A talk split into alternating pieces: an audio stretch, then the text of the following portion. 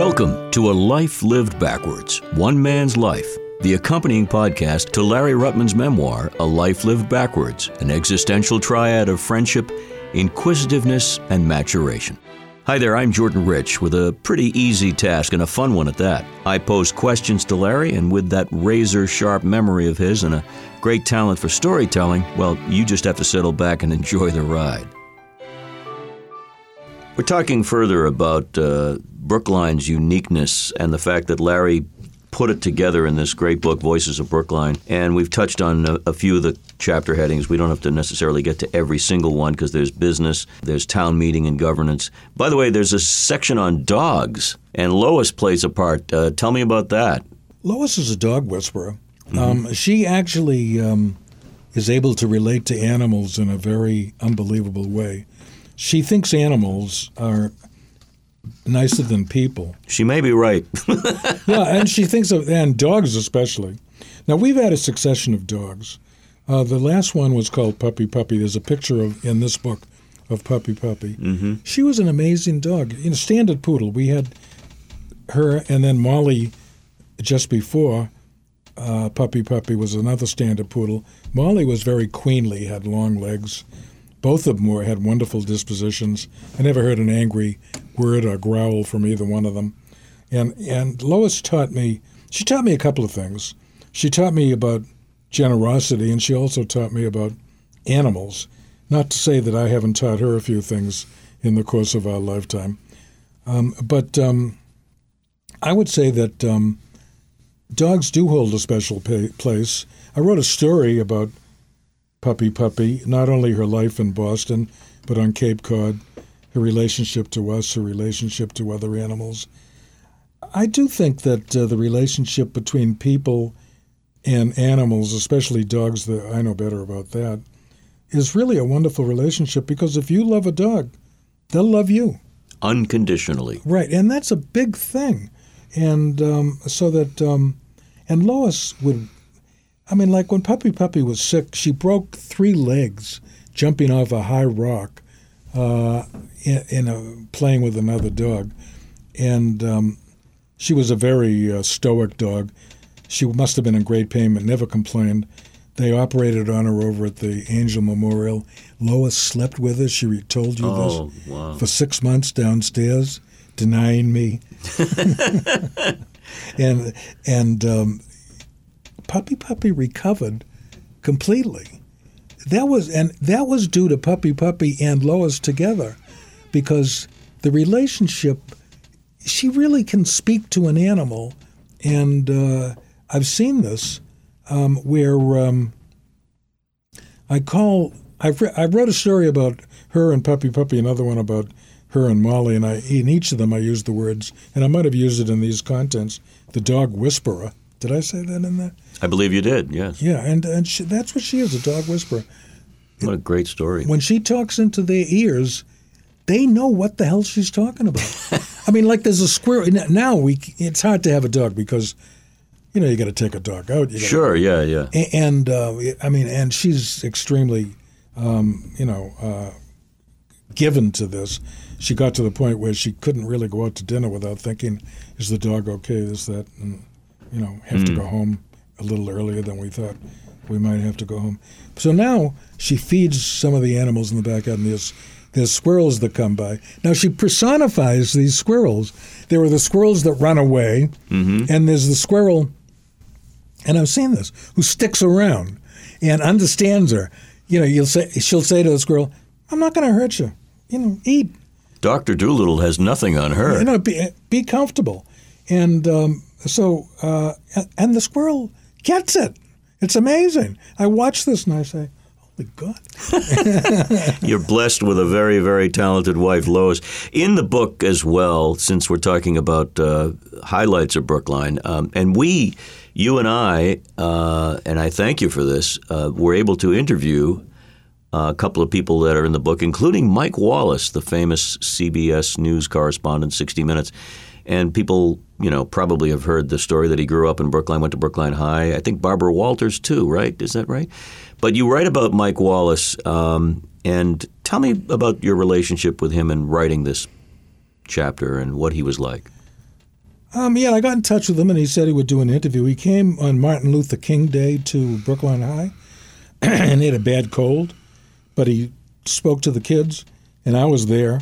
And um, as he was walking out, I said, "Hey, Mike, Larry Ruttman, we were supposed to do an interview." Oh yeah, I think I, I almost forgot. He said, and uh, well, we'll do it. And um, this wasn't during the COVID days when you would duck a guy with a bad cold.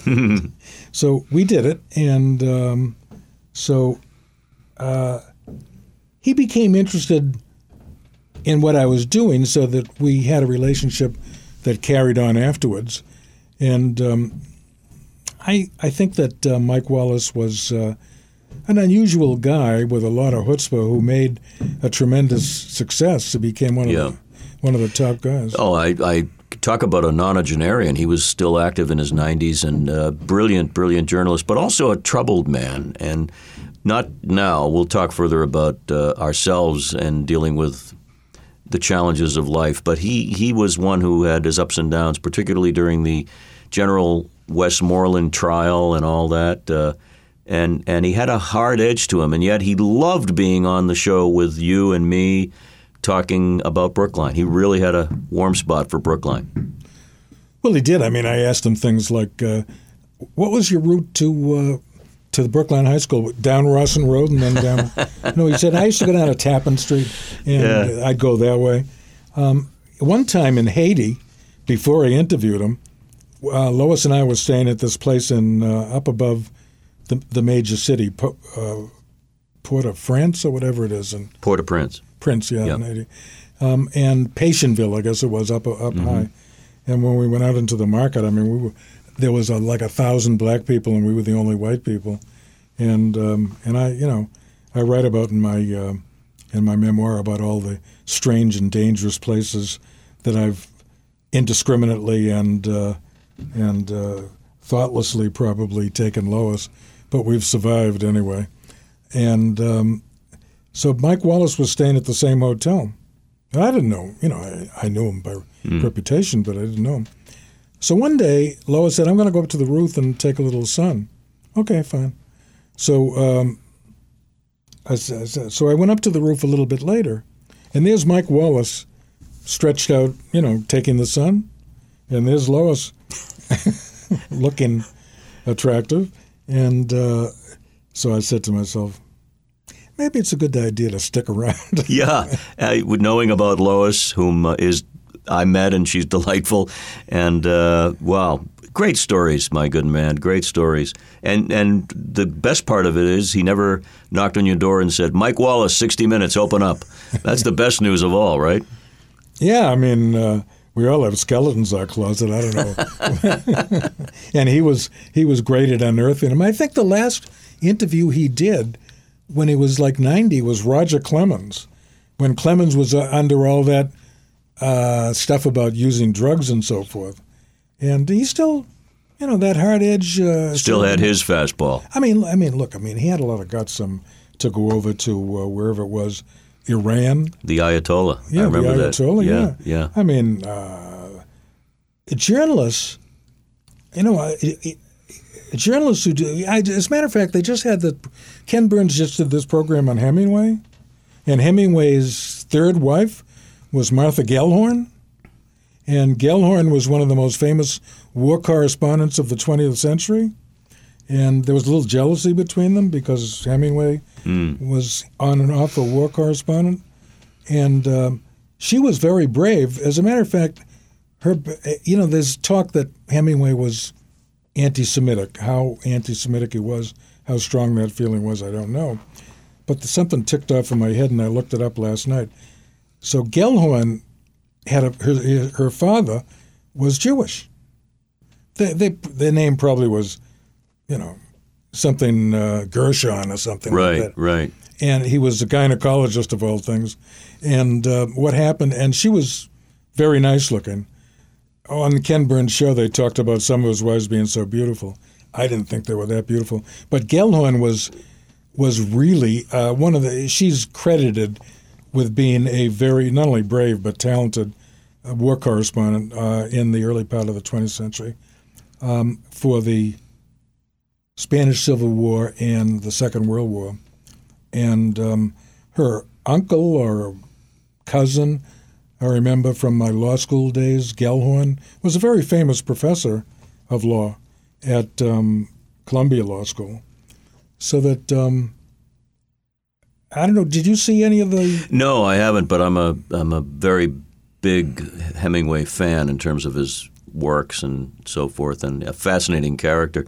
But you started to talk a little bit about the courage of journalists. I think that's where we were going briefly. And, yeah, and, I think it takes a lot of courage to be a journalist. Uh, especially in the in the trying times that Mike Wallace did it uh, overseas, particularly with some nefarious types. I mean, you know, did, did we've had a lot of trouble in this country politically lately, and I think that uh, I was glued to my television set many nights to find out what I mean. Something was happening every day mm. uh, when Trump was president, and uh, I think that um, I think that the fourth estate, as they're called, is very important to the preservation of democracy, which I never thought was going to be an issue, but I think it is now an issue. And democracy is not a popular form of government. I mean, the Greeks had it for a couple of hundred years, and we've had it for 250 years. And, but most most governments, if they're not authoritarian, they have a central control. Whether I mean, uh, it's not democracy in the sense that we have it. And people, you have to wonder whether people like being told what to do as opposed to figuring out from day to day what they're going to do. This has been a life lived backwards, one man's life. The accompanying podcast to Larry Ruttman's memoir, A Life Lived Backwards, an existential triad of friendship, inquisitiveness, and maturation. You can subscribe and download this podcast, available on all podcast platforms. For information on Larry, his books, lectures, and much more, visit the website larryruttman.com. Also, check out the extensive Larry Ruttman page on Wikipedia. This is Jordan Rich inviting you to join us again next time as Larry shares more stories about friendship, inquisitiveness, and maturation on a life lived backwards, one man's life.